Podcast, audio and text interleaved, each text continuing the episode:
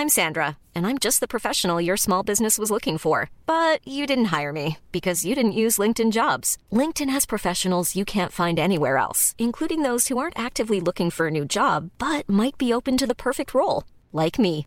In a given month, over 70% of LinkedIn users don't visit other leading job sites. So if you're not looking on LinkedIn, you'll miss out on great candidates, like Sandra. Start hiring professionals like a professional. Post your free job on linkedin.com/people today.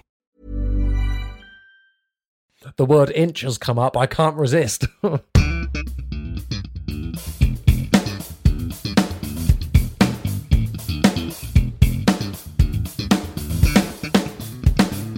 Hello and welcome to In The Pocket. My name's Johnny. And my name's Chris. Two totally average bass players, and we're here to talk all about that bass.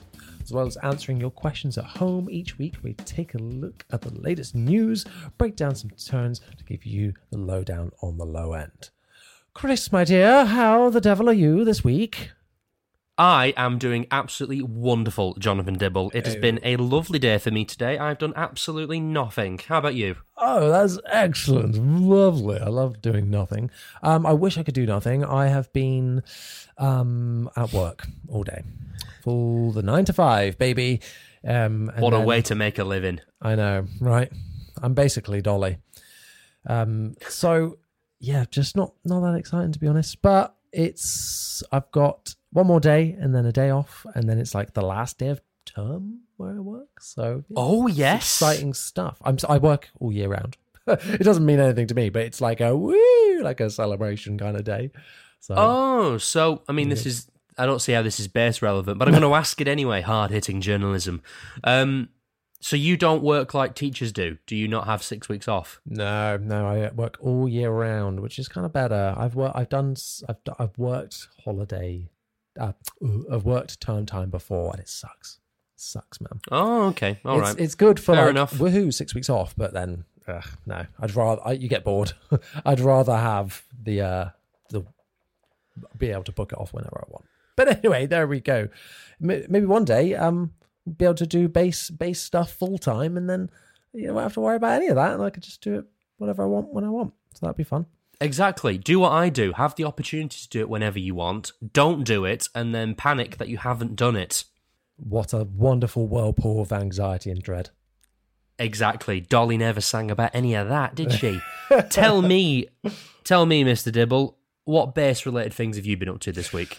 This week, I actually met up with our friend of the podcast, Matt Parker, and we recorded a lovely video together in person, doing like a bit of a blindfold test of all my basses. So he was playing them, I was blindfolded, and we were playing a game to see if I could tell what was what, basically, just based on sound alone, and almost rank them as well, and saying what I like and don't like along the way.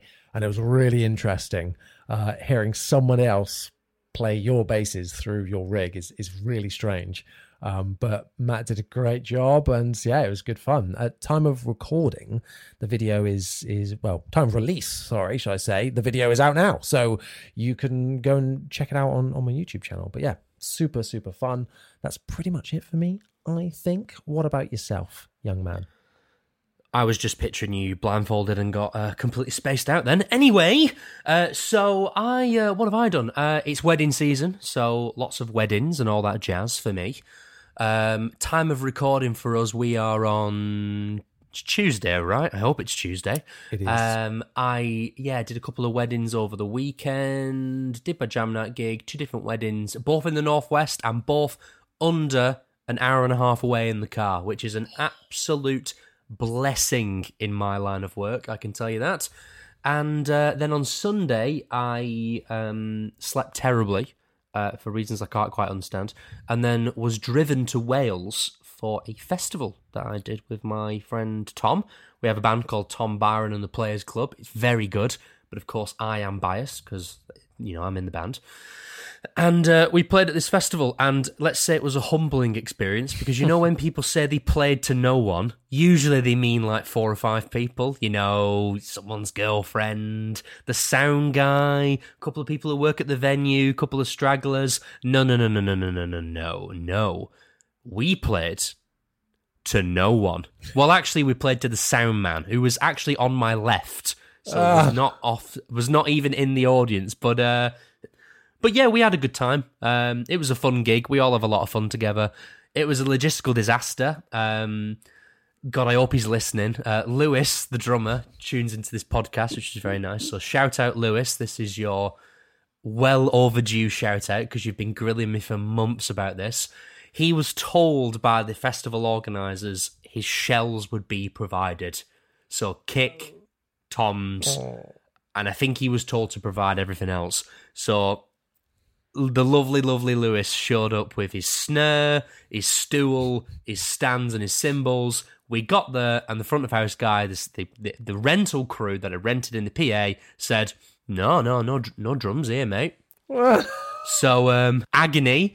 So we had to improvise, and we got the snare sorted. Nice little SM57 on the snare. Some random microphone to try and catch one cymbal. And then we borrowed from the guy who was on after us one of those like acoustic stomp boxes. Oh my God. You know, that people stamp on to play. Let's just say it wasn't the best live kick drum I've ever heard, but we got through it. Let's call it that. They were all, everyone who worked there at the festival was very nice. The free people we met were very lovely. And they gave us some free beer, which is always nice. Yeah. And then we went home. We were on really early as well. We were on at 1 p.m., which was lovely. And I got home at 7 and went to sleep at 7:30. So that's been my my base journey for the week. Excellent. Well, I hope that wasn't... It sounded like it wasn't as stressful as it could have been, but that sounds like a disaster overall. I can't think of anything worse, in fact, of... turning up and just not having the things that you were promised to have. We've had it before. Yeah. We've had it before when like cabs haven't been there or something, and we've, you know, made do in some ways. But the whole drum kit, essentially. Jeez, I thought you was going to say like we had to go around someone's house, get the pots and pans out, playing those, the big saucepan. Well, we were in Snowdonia National Park, so. There wasn't anyone. Oh, so. My God. I wonder, because I saw you sent me a video of this, and oh my God, it looked lovely. But I wonder what that was on the ground. I'm guessing it was like kind of snowy there, right? Was it? No, that was gravel. That was gravel? That was hard rock. Not the genre, put those horns down. Not the genre, the substance, the building material, if you will. Wow. Yeah, it was interesting. But, you know, we had a good time. I know I talked about this podcast a lot about, like, I mourn too much for my own good, but we actually all had a really good time. We were kind of just, like, laughing our way through it, and between every song, Tom yelled, "Hello, Glastonbury," at the top of his lungs, which was so incredibly funny. Oh, and then he absolutely chucked it down. No. So, Neural DSP, if you're listening, you'd be pleased to know that the Quad Cortex is indeed rainproof. And I don't mean God. Like a drizzle. I mean like, oh crap, we should cover this over. We ended up putting tarpaulin all over the pedal boards and the monitors anyway, but for a good 2 minutes, they were getting hammered with real rain. And it appeared to be fine. So that's good. Although one of my patch cables broke, so that's a bit disappointing. I'm amazed that you were okay with that. I would be like, oh my God, no, move it right now. Yeah, it was one of those where it was like, I was very ill. I did not feel good. I was at the crest, the peak of a cold. So I was barely hanging on. But I thought... It can hang on for a few seconds until I move it, and then there was some sheets got covered over, and then it appeared to be fine. But I like to think a product like that could be rainproof. Maybe it can't, but we'll see. But so far, so good for the weather, at least. Excellent stuff. Well, lovely. Well, it sounds like could have been worse. At least your spirits were high. Yeah, we all hate gigs like that. We turn up and it's just like a paid for practice, essentially. I know. I've done many of those in my time, but the one I did recently wasn't as quite as bad as that. That's okay. There we go.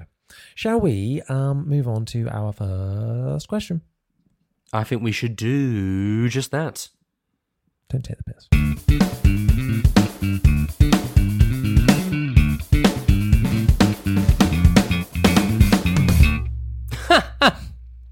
Do you want me to leave that bit in? If you want. Don't take the piss, dickhead. It is time for question numero uno. Hit me with it. I like this one. Headless bases. Yay or nay? And this cheeky monkey, whoever they are, has actually technically asked a follow-up question, but worded it as a statement. So, headless bases, yay or nay? And your opinion on the Ibanez. Deep breath. EHB10005SMS. Short scale, 5-string. Do you want to break this into two parts? Because I think it is two questions, in my opinion. Would you like to go first? Yes, I'd love to go first. So if you'd asked me like a year ago at short scale... Oh, God, what am I talking about? I'll talk about the short scale in a minute. Headless bases. I think, actually, it's a yes from me. It depends on what the bass is like. Like, I wouldn't like just like a headless P bass or something stupid like that. It has to really fit the bass. Would you? Yeah, why not? Because it would be awful. Nah, not necessarily. All right, man. Is this going to turn into a big bass debate? Are we going to like... It could do. We can carry this on at the end if you want. This isn't the part where we argue. This is the part we just agree and act intellectual. That's earlier in the podcast. Headless basses. But I'm all for it. Shut up, Johnny! Jesus, I'm going to lose my head. Get it? Do you get it? No. Oh, nice. All right, keep your head on. So, headless bases, yeah, I like them. I think they're cool. I'd love to have one day. I think it would take me a long time to get used to it, though. I'd be like, going to tune and be like, huh? What? What's going on? But I think they're cool. I have to say, and this kind of links into the follow-up question, that it was the Ibanez EHB series that really turned my head to headless basses, because before I was like kind of indifferent, but when that came out I was like, oh yeah, that just like suits it so well and looks so good. So I'll talk more about the specific bass they're talking about in a minute, but yeah, that bass really, pun not intended, turned my head towards headless basses.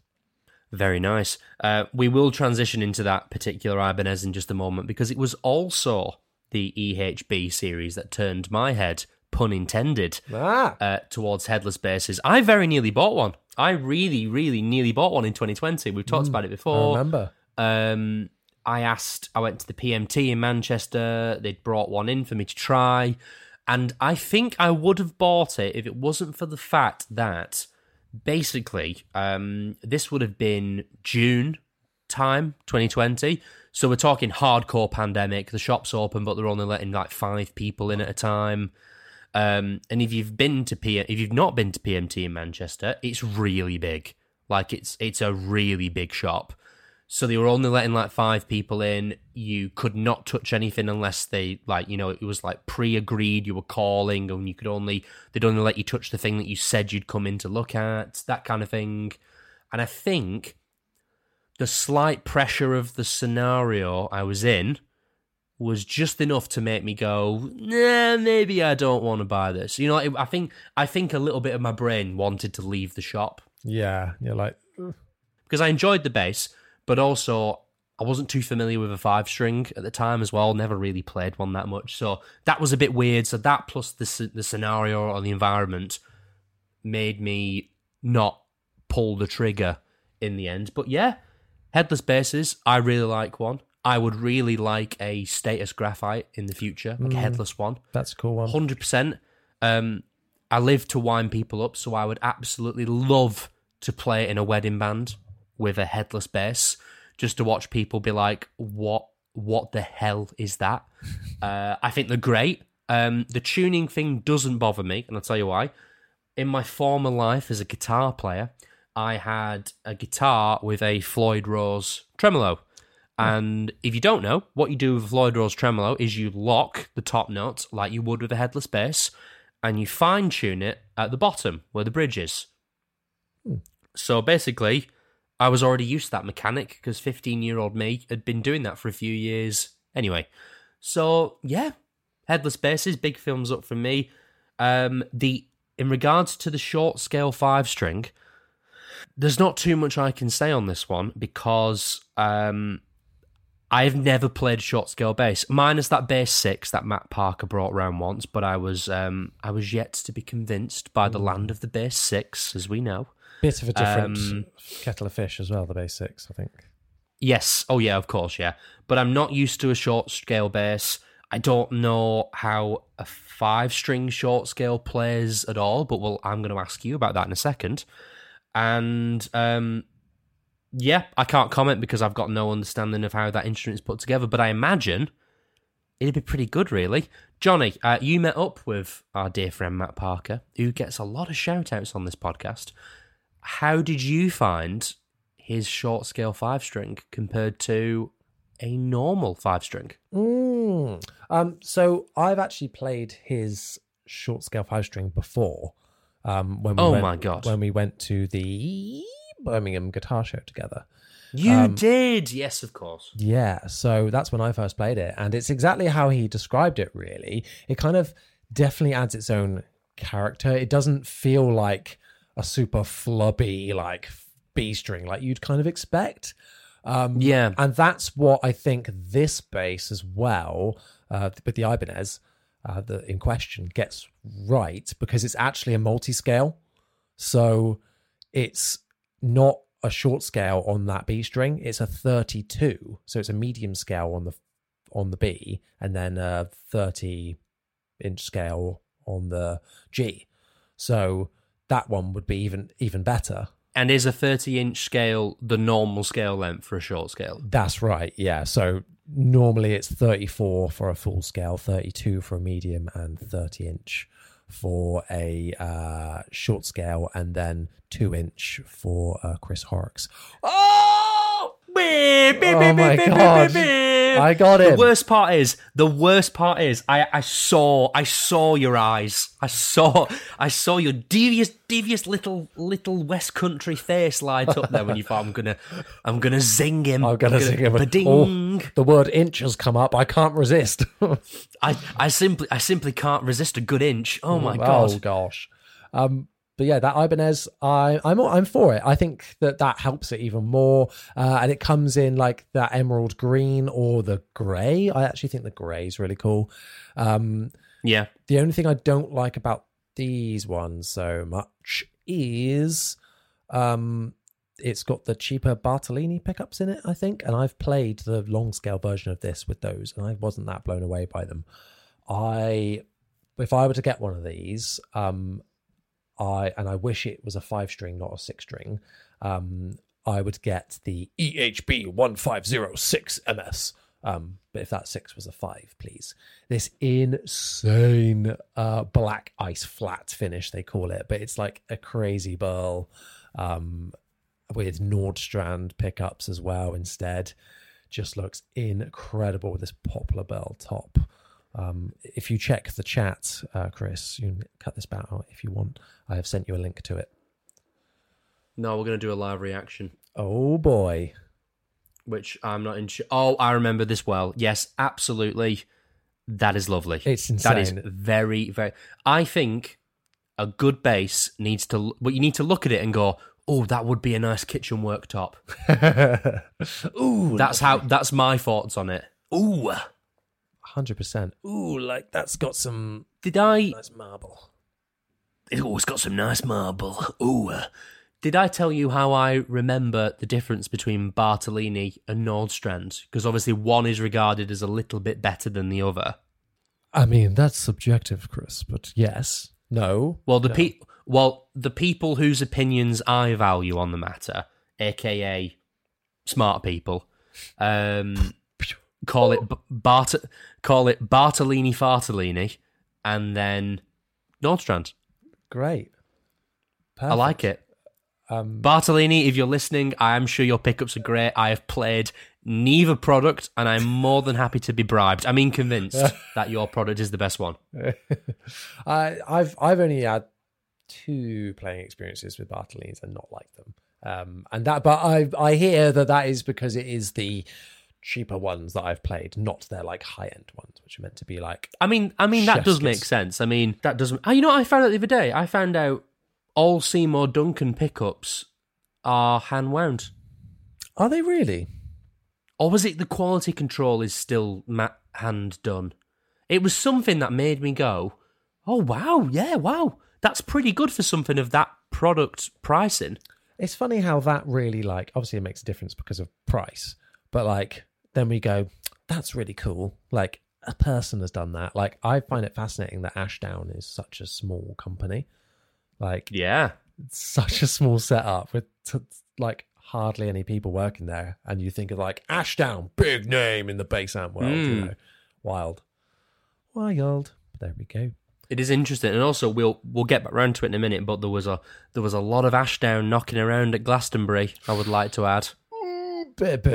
Oh, baby. Let's talk about baby. That in a minute. Shall we hurtle our way towards that section now by moving on? Yes, let's move on to not that section, but the section before it. Oh, boy.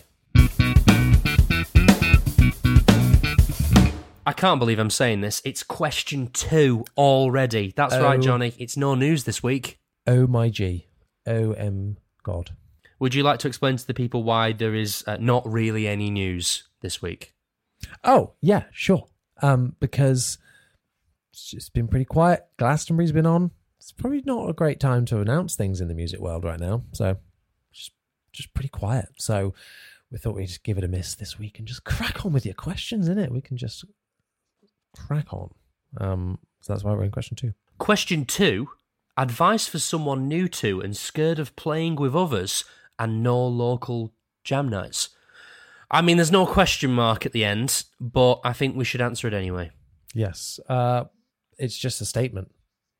It is. That is advice. Advice to follow, apparently. Yeah. It's like an article headline or something. Yeah. So this is... and I can kind of relate to this question, so I thought it was quite a good one. Because I still sometimes get a bit of like... about playing with some people. Like... I don't know why, but I feel I go really up and down whether I'm comfortable just like straight up jamming. And you're the opposite of this and I thought this would be interesting for you as well because you go to and, you know, your weekly jam night. Very true. As someone who is... Sorry, your audio just cut out then, so I assume there was a follow-up question. Very true. As someone who every Thursday for the last... well over a year, has been the house bass player for a jam night, you would think I am very much up for a jam at all times, and I'm very, very comfortable playing with complete strangers. However, I'm really, really not. I'll tell you why. I'm so glad about this, but yeah, go on. There are, of course, I'd say most of the time, I'm pretty well up for it, like... Part of my job is a lot of the time I am playing with people that I've never met before and I very quickly need to get along with and play a gig, whether it is a jam night and we're only going to play for like 10 minutes together and then I might never speak to this person again, or it's a wedding band where we're about to play for about 3 hours together playing lots and lots of material. God, I hope we get along. That kind of thing. Or we've been sat in a car for a few hours and then we're going to play a gig. You know, like the other week I... met up with a guy at like a pickup point on a housing estate near me, and we both drove in a car together for 3 hours, played a wedding, then drove for 3 hours back home. So we were together for about 11 hours, I'm going to say. So you got to be good with people is what I'm saying. But even someone who jams with people as much as I do, sometimes you really don't want to do it. I think it's part of how sociable you are feeling at that particular moment. I go days on end where I don't want to speak to another human being, but that's just that's just how I'm put together, really. Difficult to say about advice about being scared of playing with others. I mean, the first thing to say is you don't have to. You definitely, no one's making you play with other people if you don't want to. I've got quite a lot of mates who are really good guitar players who just sit at home and learn songs because they want to. They are never going to gig. They don't want to play with other people. They don't want to film anything or post it on social media. To them, it's just a hobby and they like doing it and they do it at home. They do it at home. They have fun. They put it away and then they go to work or something like that. So if you're... Again, I don't know this person. If you're scared of doing this because you feel like you have to, you definitely don't have to. No one's making you do that. But if you want to and you're nervous, it doesn't help to be, you know, it can't help to be prepared. That's usually always a good example I like to say. Be as prepared as you possibly can. If you're, you know what? I was going to say go to a jam night and learn everything beforehand, really practice. But if there's no local jam nights to you, that obviously makes it a little bit trickier because that's a really easy way in to meet other people. I mean, tricky scenario. Here. Educate me here, Chris. How does a jam night actually work then? Because in my head, I'm like, no one knows what they're going to do when they turn up. They just jam, you know. Okay. How does that work? Because from my perspective, that... If you're worried about playing with others, the idea of a jam night is just so far away from, you know, that's like the other end of the scale, I would have thought. Like, you got to be super comfortable playing with other people to do a jam night, surely, unless I'm missing something. So can you Well, you are still, you know, you are still playing in front of other people. That can make you nervous. You're still playing to other musicians. Again, that could make you nervous. I'll tell you what, the way our jam night works is you've got the house band, but more importantly, you show up, you write your name on a clipboard, and you say what instrument you play, whether you sing or not, and you write down, we ask you to write 3 songs down. And then at some point during the evening, we will call your name up once we've got to you on the list. Usually we do first come, first serve. And you get up, and we play your 3 songs. In a perfect world, that person has got there with enough time for me to run into the back room and at the very least listen to the song you want to play once and then scour the internet for chords and try and kind of like, oh, the bass kind of sounds like this. I've kind of got to learn your song in the length of the song, which sometimes you can do, sometimes you can't do. We do get people coming in asking for like things that, like, I'm sorry, we can't play that. If you want, we can learn it, and you can come back next week and we'll play it. But you do get the odd person who like come like give over. Yeah. No one here can play that. Well, I've had a lot of guys asked to get up and sing Rush songs, and we've been like, what the hell is wrong with you? A lot of Led Zeppelin as well, obviously, and apart from like the obvious ones, Led Zeppelin's actually really hard on bass. But yeah, that's what you do. You put your name down, you just jump up. There's no pressure. If you mess up, you mess up. No one cares. And we've had it where people have messed up and people in the audience have been less than nice about that person messing up. And the whole room has verbally abused them for it, which is really nice. Because it's just a zero expectations. Just get up and have fun. Like, I'm in the house band and we mess up all the time. Because sometimes someone gets up and asks to play a song. Like we did, what's the Beatles song? Oh, we did Don't Let Me Down by the Beatles, which famously has a bar of 5 at the end of the chorus. And Muggins here, just completely forgot. Just no idea. Just kept coming in a full bar early. And everyone was like, come on, man, it's Don't Let Me Down. And I'm like, yeah, well, sorry. What are you going to do, eh? Just call me Paul, he said. Exactly. Oh, Ringo. Anyway, yeah, but no local jam nights is a tricky one because I would say jam nights are a great opportunity to get down. Are there any like open mic nights or anything like that? At the worst possible option, maybe you've got some pals you can just all meet up one day at someone's house. You know, again, no expectations. Just invite your mates round, and if you play for 2 minutes and then watch telly for 4 hours, that's still a win. Yeah. Or you all sit round and play songs you like all night. That's cool too. If I may offer a bit of advice, though, apart as it comes to being scared of playing with other people or being on stage, best advice I ever got was literally just feel the fear and do it anyway. Because if you try to... Right, have you ever been to a swimming pool and the water's really cold? And you do the thing where you go down the ladder 1 foot at a time.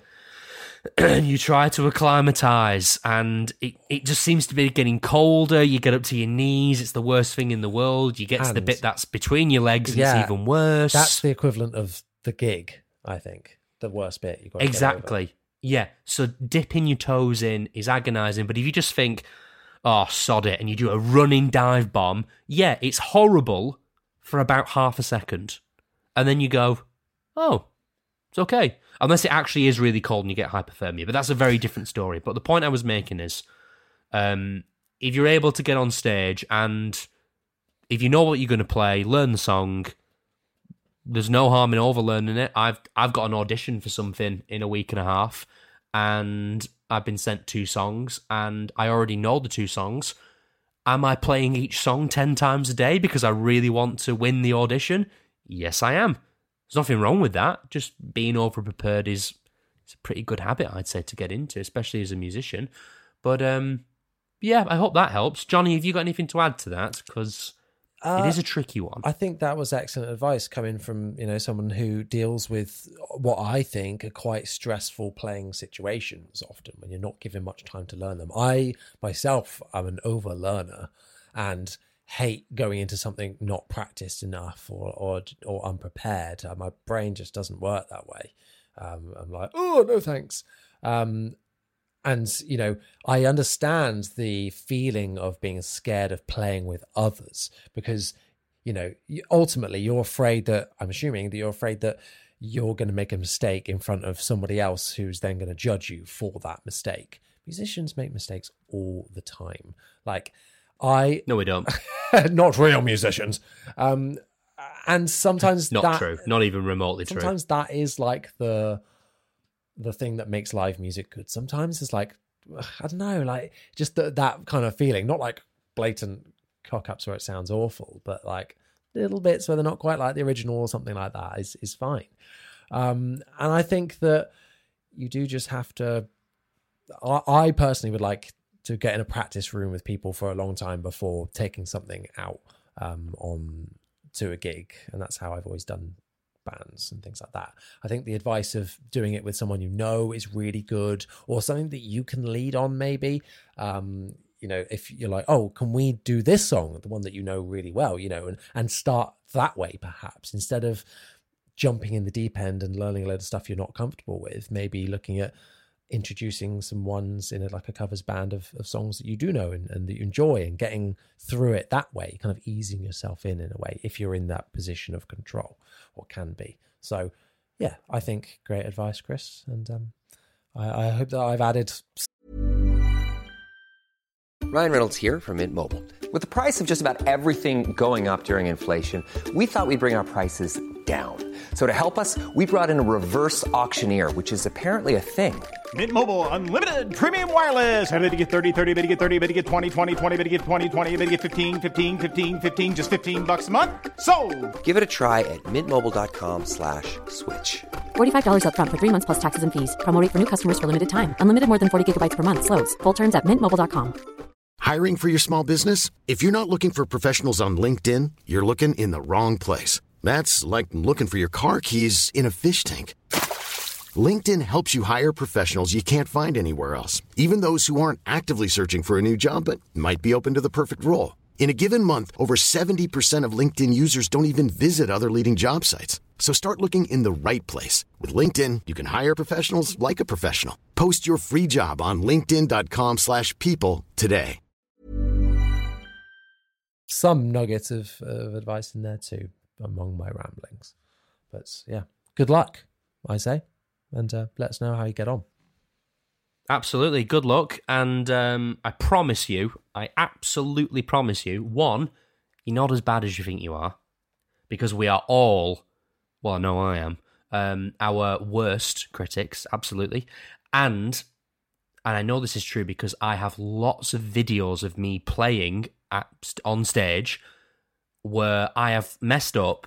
There is a video looking at me messing up, and I've gone back through the footage and gone, I'm struggling to see the mistake or hear the mistake, and I am looking at me while I make the mistake. That's how minuscule some of the errors you'll make on stage can be. But we talked about this when Daisy was on a few weeks ago. Like, you know, you'll do one mistake and be like, I am the worst bass player ever. This is terrible. I should be ashamed that I even think I can play this instrument. And then someone else next to you will go, oh, I had a really good time then. You sounded great. Yeah. And you're like, I have ruined this whole thing. Everyone looking at me right now thinks I am such an idiot. You know, I get that at gigs all the time. I'll be like, I've messed that up. That, like, people are, they're all eyes on me right now because they heard that I played that not quite right. And then, like, in all seriousness, it's like nobody knows at all. Yeah. At all. You know? Exactly. The blessing of a bass player. Absolutely. No one even knows we're there. Perfect. Shall we move on? Let us do that.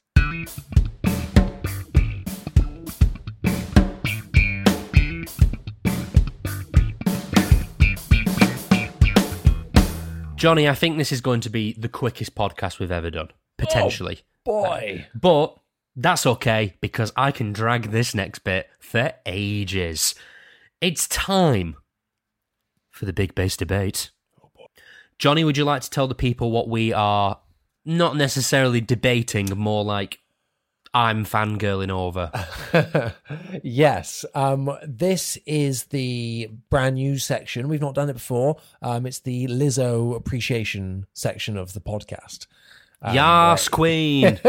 Slay. Where each week we break down a Lizzo bass. No, we're not doing that. But that would be actually mint. That's the side pod coming soon. The actual thing we're going to be talking about is kind of Lizzo related, because it is Glastonbury. Glastonbury Festival has just finished at time of recording, and yeah, we're still getting over some of those incredible scenes that were there in the set. I've got multiple people I know that went. I'm in Somerset, that's where I live, so it's literally it's like, probably for me, I think it's like a 45-minute drive maybe for me to get to the festival site, I think. But I've never been before still. It's right down the road. It's right down, based on my doorstep. But no, Michael Lewis hasn't invited me. Met him several times, but he ain't invited me. Maybe next time, eh? But yeah, so many great sets, headline-making sets, and that means so many bases for us to spy on. Now, despite neither of us being there, we have been catching up online where we can. I know, Chris, you've watched a little bit more than me, so I'll let you lead on this one to tell us what are the favorite kind of bases and it's little glimpses of bass rigs as well that we saw on stage at Glastonbury. So won't you kick us off with one? Gladly. And yes, I have watched a little bit more than you, because all I have done pretty much for the last 2 days is watch Glastonbury footage. And I still have quite a bit left to watch. So yeah, this was actually really good for the bass players. I will start with one exception though, a particular gentleman who I don't think... I'm sure he had a good time at Glastonbury, but I didn't have a good time watching him. And it was Duff McKagan from Guns N' Roses. I love Duff McKagan. I love all his basses. I have a Fender Aerodyne, which I will sell in the future, just so you know. And Guns N' Roses, love Guns N' Roses. They've been a bit controversial. Some people have said the Glastonbury set was amazing. I personally kind of think they should start winding it in as a band, because Axl Rose is definitely on the way out, and... I know this isn't relevant on their quality as the band, but their mix was so insanely bad.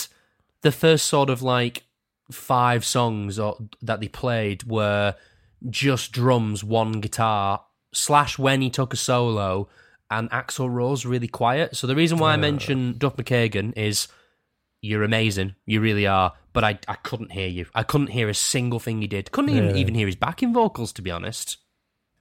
That is bad. I feel like whichever device I was listening on really changed whether I could hear the bass, because we'll talk about Elton John in a bit. Oh. But when I was in the car, I listened to a bit on the radio when we were driving. I couldn't hear it at all. When I was watching it on a TV, weirdly, I could hear it so well. And I was like, what the hell? This mix is so different. Maybe it was just a different mix. But that is an interesting one, because I would say overall, I really enjoyed the mixes that were put on iPlayer, especially as a bass guitarist. Like, some of these bass players now I'm about to mention really got an opportunity to like shine through, and they did. Oh my God. Oh boy, did they shine. Where did we start? Where to start? In fact, I will begin quickly. I'm going to have a quick moan, very quick moan. It's not like you. Some of these session bass players, not like me at all. Pfft, don't be silly. Some of you session bass players who are playing at Glastonbury for very, very big artists, you suck at social media. Big time. The first guy I'm going to mention, as far as I'm concerned, doesn't exist online. Couldn't find him. The only picture I could find of him was him at Ashdown headquarters, funnily enough. Oh, is it Matt Parker? No, Matt Parker does not play bass for Rick Astley, but I'll tell you who does. It is a wonderful bass player by the name of Jay Cox. Now, if you have not watched the Rick Astley footage on iPlayer, I strongly advise you do. It was one of... I'm giving it the number 2 slot for the whole weekend, personally. Ooh, out of everything I've watched. What, in terms of sets? Yeah, overall set, stage show. Well, there wasn't really a stage show. It was 12 o'clock on the Saturday. But super entertaining. Obviously, played Never Gonna Give You Up. It was amazing. He looks good, doesn't he, for his age? Like... Yeah, he's a proud northern lad, our Rick Astley. He lives about 30 minutes away from me. Oh, wow. He lives in a little town which is in between Wigan and Warrington. Those are 2 words. I said 2 words. You don't know what that means. That's fine. If you check my Instagram story, Johnny, which no one else will be able to do because this will have expired by then, you'll see a very funny meme about Wigan, but we'll get to that later. Yeah, Rick Astley's band, really, really good set. Bass player's a guy called Jay Cox. He was playing a lovely P-bass for most of the set, and then when it went a bit 80s, he whacked out some monstrous active 5-string that I couldn't really work out what it was. I tried to find him online to try and figure out what it was, but as far as I'm concerned, I don't think he has social media or a website or anything like that, so I couldn't really find the guy. If you're a bass player, which I hope you are if you're listening to this, go on iPlayer, fast forward to the end, he plays Never Gonna Give You Up, and then introduces the band at the end, and they all take a little solo. You will hear the best slap bass guitar solo I've ever heard in my life. Oh, man. It was mega, mate. It was absolutely mega. It slapped. I'm desperately trying to find it now so I can comment, because that's making me quite excited. You're trying to find it on iPlayer right now? No, I'm looking furiously. Oh, I can see his white P bass. I was looking on YouTube. Yeah. My friend YouTube. Cool. Well, Rick Astley, I think, like, good on him. Like, everyone just knows him for Never Gonna Give You Up, you know, and like he's just like living it. He's just like, yeah, don't care. Like, love that song. Well, I mean, testament to that even more, to like big him up even more. You know, he was on for about 45 minutes, I'm going to say, and he ended with Never Gonna Give You Up, but at no point did I think, oh, I'm just kind of waiting for Never Gonna Give You Up. Every song he played was mint. Really? And then, out of nowhere, I mean, I'm not going to talk about the Highway to Hell drumming part because everyone's going to mention that, and that was amazing. Yeah, I just saw that. He did a cover of As It Was by Harry Styles, and I swear to God he should release it. It was... His voice fit it so well. I mean, they are both northern at the end of the day, but it was so good. So good! I can see all the dancers like absolutely going for it at the minute. I'm Never Gonna Give You Up. That's cool. Yeah, they all came out at the end. It was mega, and all the security at the front are doing the dance. That's what I meant. All the security. Yeah. Back to bass stuff. I just paused it, and I can see, like you alluded to, there is some Ashdown ABM gear there. There is indeed. Nice. We like a bit of that. It looks like an ABM, probably 900 head with the 410 cab. The bass, I can see it now. It looks like Yamaha-esque to me. I can't quite tell. Yeah, it does a bit, doesn't it? I thought it might have been a Yamaha or some mental Peavy kind of thing.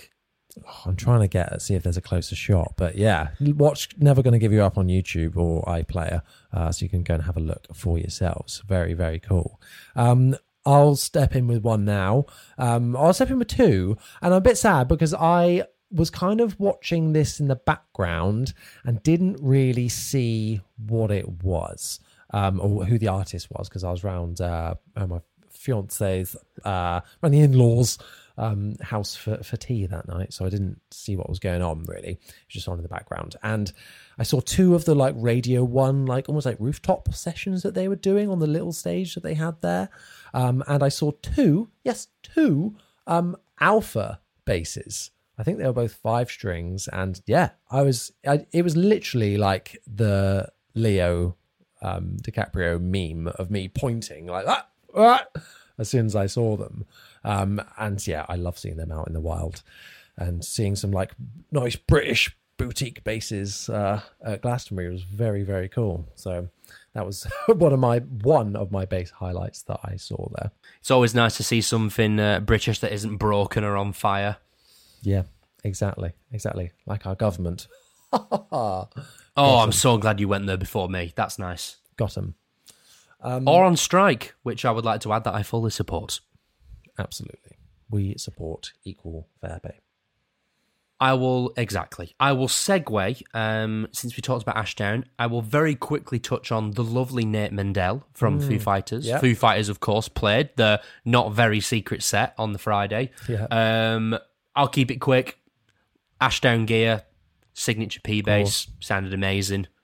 Job done. Moving on. I'm going to touch on Lizzo. Let's talk about Lizzo. Let us. I was not particularly familiar with Lizzo's music. I mean, obviously, I've heard it. It's everywhere at the end of the day. It's Lizzo. But I'd never really watched anything. I am now a fully converted Lizite. I subscribe to the Book of Lizzo. Absolutely. Yas Queen, slay. Amazing. Another one I strongly recommend. Lizzo's bass player is a lovely lady called Zuri Appleby. I really hope I'm pronouncing that right. And I believe, one, they were absolutely ripping it, the entire set. They were absolutely amazing. And alongside that, they were rocking what I think might have been like a PJ Schecter kind of thing. Oh.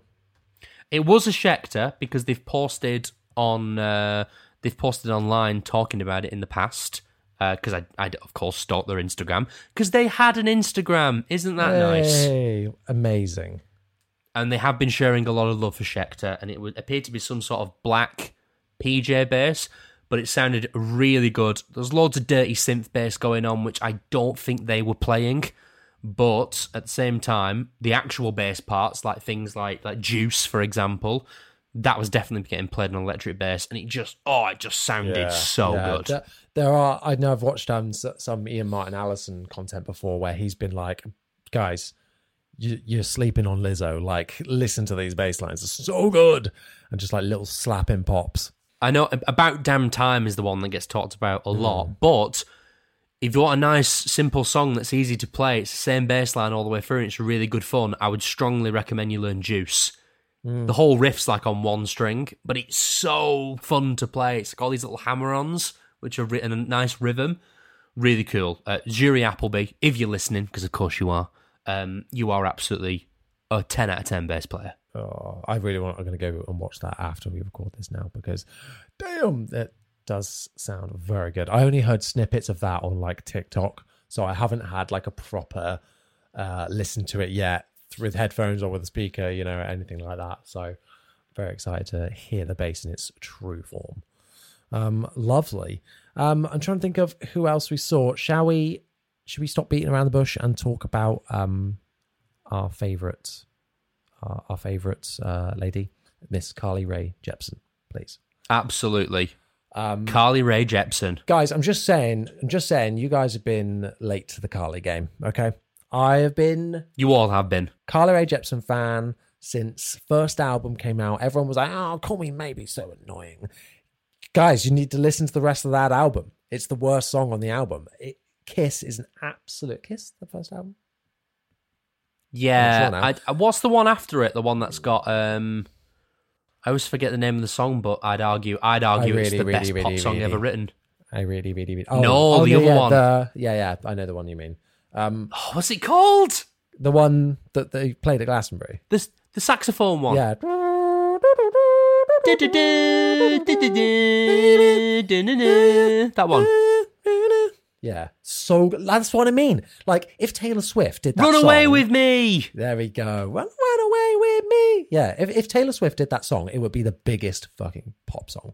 Like, it's absolutely so... I've watched a 25-minute YouTube video where a guy breaks down the music theory behind it and explains why it's one of the best songs ever written. And you know what? If you disagree with me, you're wrong, because I've got a degree in music. Ooh. So that means I am allowed to win every music argument ever. 100%. I just am. 100%. That's why it's never really a big base debate, because I dare challenge your wisdom. Exactly. You know? Exactly. I am spreading the good words. Metallica are the greatest band ever. Nickelback are amazing, and Oasis are better than the Beatles. Whoa. And that's right. And Carly beats them all, you know? And Carly beats them all, absolutely. Beyonce who? But yeah, Carly Rae Jepsen is so good. I've met her as well, and she was bloody lovely. I'm sorry, could you repeat that, please? I met Carly Rae Jepsen. Oh my God. And she was very, very nice indeed. I'm going to show you, Chris, a picture of us. Please do show me. While you turn that around, I will talk very quickly. That is very cool. You have an impressive beard and really white teeth, I might add, in that picture. There we are. It's my hair's nice. In a man bun as well. It's all tied back. Impressive. Very edgy. I like it. That's how people describe me. Hmm. But yeah, back to the bass. The set was amazing. And what a bass. Exactly. And what a bass. Straight away, I was like, wait, I know that headstock. Was that It was a custom 5-string Cerek bass. If you don't know Cerek basses, go and check them out. They are one of my favourite, like, boutique bass builders or, like, custom bass builders. So cool. This was a... that's the thing. I don't really know the model names. It wasn't a Lincoln. It was their other one that they do. I'm afraid I don't know very well. Whilst we talk, I will look it up. But it was in shell pink. It matched the aesthetic of the band. Sounded great. Just looked fantastic. And yeah, Cerek basses are so cool. I'd love to. Well, while you find it, I will tell you, Carly Rae Jepsen's bass player is a guy called Bobby Wooten III. Wooten? Or, as I like to call him, Wooten, exactly. Interesting. I would prefer to call him Bobby Wooten III, Wooten harder. Also, I really tried to do this one with a straight face. My personal favourite, I'm going to call him, is Bobby Wooten III, Revenge of the Sith. Nice. I think it was an Armitage, Cerek. An Armitage, very nice. I should have Googled this. I wonder if he's related to another person with the surname of Wooten. Well, that is what I did think. What is his name again? Sorry, Bobby. Yep, Wooten. The third. Yes, the number 3. Let's have a look. I reckon he could. Oh my God. Katie Holmes' ex-boyfriend, apparently. Whose? It's Katie Holmes' ex-boyfriend. What, who was married to Tom Cruise? I guess so. As in Rachel from Batman Begins. I guess so. Interesting, but not Rachel from the other 2 films. Interesting. Looking at you, Maggie Gyllenhaal. Oh, jeez. I'm sort of struggling to find this a little bit. Not going to lie. Oh, well. It's dead, Johnny. We'll never know. Just have to let it go. Oh, well. Maybe one day it will. Oh, well, Bobby, if you're listening, if you could send us your family tree, that would be very much appreciated. No relation to Victor Wooten. What a shame. I have one more person to talk to, talk about. God, I wish we could get him on the podcast. I have one last bass player to shout out as my, I'm calling him the best bass player of Glastonbury. Wow, what an accolade. It's me. I was playing. No, I'm kidding. I'm giving a shout out, a very big shout out to Matt Bissonnette, who is, of course, Elton John's bass player. Oh, yeah. You know, I didn't know who you were going to say. And then I was like, who? Oh, yes. The other one that I watched. Yes. Exactly. Oh, 100%. My God. Elton John's set at Glastonbury was absolutely perfect. Off the wall, like incredible, just relentless banger after banger, and those bass lines are notoriously hard. Like, they are not simple at all. He's all over that fretboard. I always remember the first time I noticed the bass in an Elton John song was listening to one of my favorite Christmas songs, which is "Step Into Christmas." Banger, absolute banger, absolutely. And that the bass on that song is crazy. It's like no verse and chorus is the same. It's wild. It's going crazy in the background. And I'm like, oh my goodness, like, this sounds amazing. So I was actually really looking forward to analysing the bass a little bit more. And it just sounded so tight and sounded awesome. Did you happen to notice what the gear was that was being played?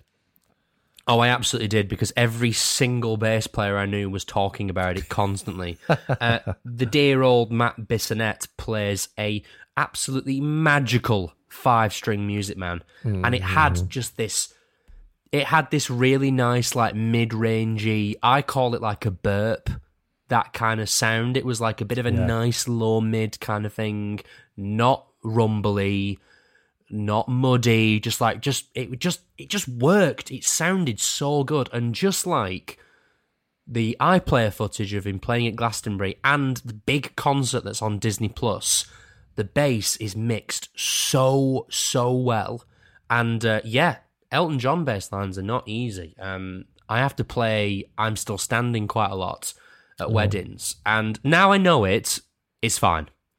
But let's just say it took me quite a while to get that bass line down. In the verse, is really hard. Seriously, like, go and try and learn it. The verse is actually only 3 chords. And you only play 3 notes, but the rhythm is an absolute nightmare. It's like stabby, but you're coming in on like the free and all the time. It's like all over the place. It's nuts. But yes, Matt Bissonnette, I believe he plays Mark bass amps. I think. I swear I saw that. I might be wrong. But none of his gear was on stage. He had a really cool 6x10 next to him. That was just black, so I'm not too sure. I think it was absolutely amazing. SWR, I think. Oh, okay. The cab that I saw. Hold on, John. I will say as well, it was very funny watching Brandon Flowers from The Killers come out to do a song. And as soon as he came out... I saw on Twitter someone said, "Oh, I see Alan Partridge has arrived." Yeah. And it absolutely broke me into tiny pieces. And it completely, because I think, didn't they play Tiny Dancer? Yeah, they did. Absolutely ruined it for me. I spent the whole 3 minutes laughing my head off in this bright red suit that he had on. I mean, he looked great. Teeth were a bit big, though. Yeah. I didn't like... I feel like I haven't seen him for a long time. And I was like, sat down watching it with Lily and I was like, God, this guy's giving me, she was like, who's that? And I said, oh, he's giving me like Brandon Flowers, like vibes. And then she's like, oh, it is. I was like, my eyes do not deceive me. He had a very, very, very American face. That's probably the easiest way I could describe it. 100%. He very much did. But very, very good. Really enjoyed it. Strongly recommend you watch it. Amazing bass playing, amazing set overall, and unbelievable. I will be absolutely doing my best to record a bass cover of an Elton John tune this week. I think just for a bit of fun. Good luck. I suppose the other. Well, what one is it? The one you said, "I'm Still Standing," that you play in weddings. Yes, that's the one. Absolutely. Actually, quick point before we move on. I found out, well, because Elton John said it. Elton John has had the same drum player. God, I forgot how to say the word drummer then. Oh my God, I'm so sorry. He's had the same drummer and same percussion player since day one. Insane. Day one. The drummer's 75 and Elton John's 76, and he's only ever had one drummer his entire professional career. It's been the same two guys since day one, every gig. Yeah, crazy. The Lily's, my partner, her mum and dad went to see Elton John last year, and he said he was up there drumming, and he had pipes going in him with for oxygen tanks. And he was it's clearly quite unwell, but he's still up there playing. Wow. What a legend. Well, yeah, I mean, they're all could you imagine, I'm not going to lie to you guys, I get pretty bloody tired playing for 2.5 hours. And I know I look it, but I am not 75 years old. Wow. Well, you just let the secret out there, because I always thought you were. Whoops. Yeah, I am actually 75. God, my career's a mess for my age. Anyway.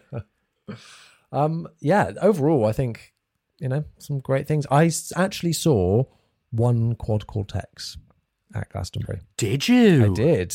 It was Joel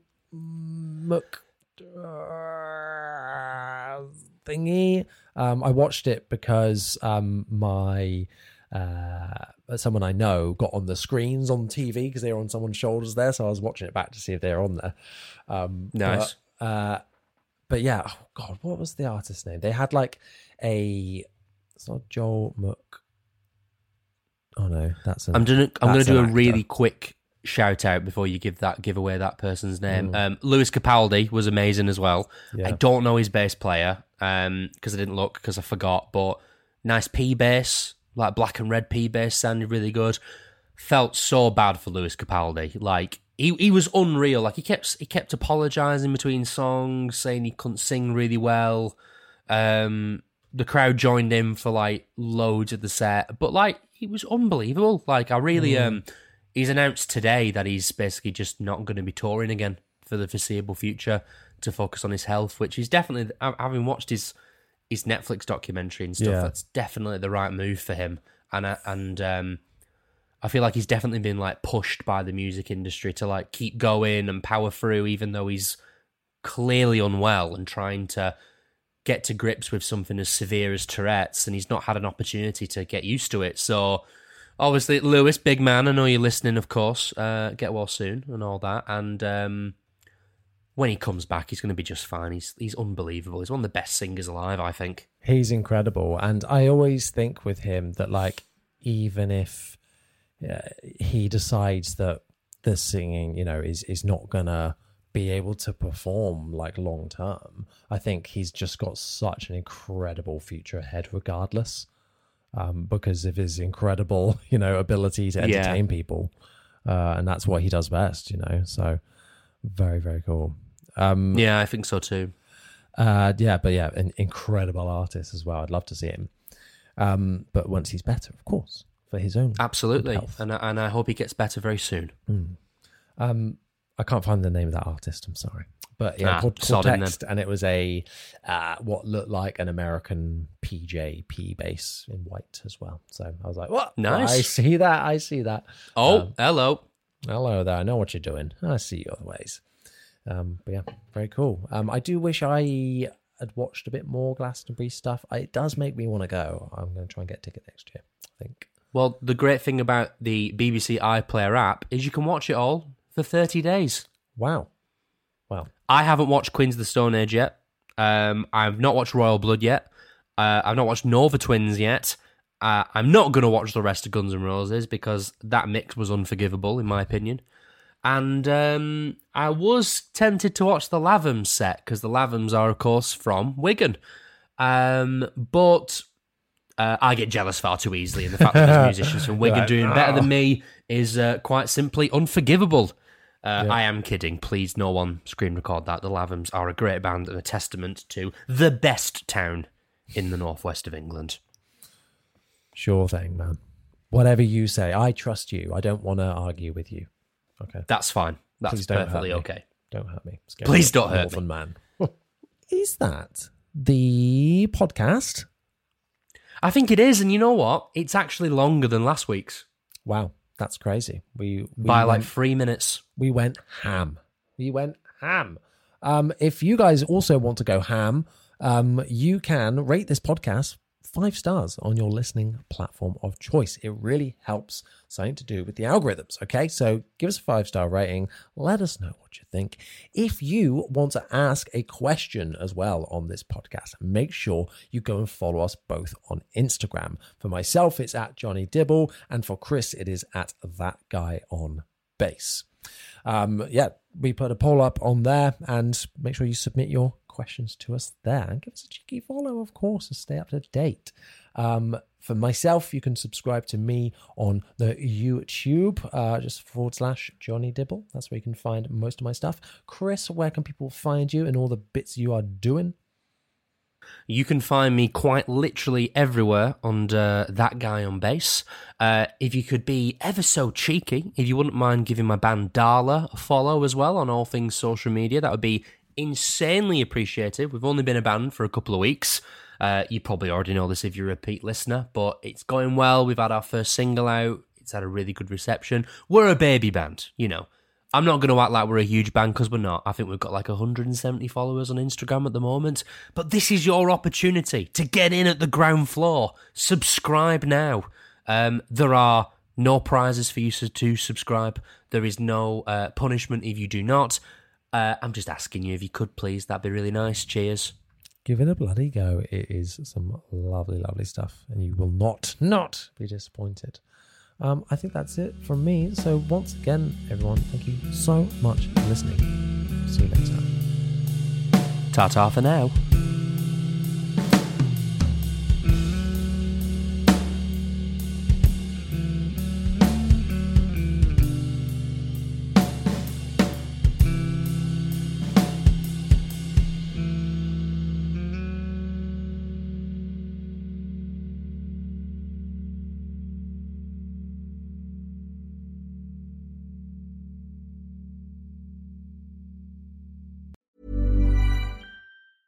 Hey, it's Paige DeSorbo from Giggly Squad. High quality fashion without the price tag. Say hello to Quince. I'm snagging high-end essentials like cozy cashmere sweaters, sleek leather jackets, fine jewelry, and so much more. With Quince being 50 to 80% less than similar brands. And they partner with factories that prioritize safe, ethical, and responsible manufacturing. I love that. Luxury quality within reach. Go to quince.com/style to get free shipping and 365-day returns on your next order. Quince.com/style.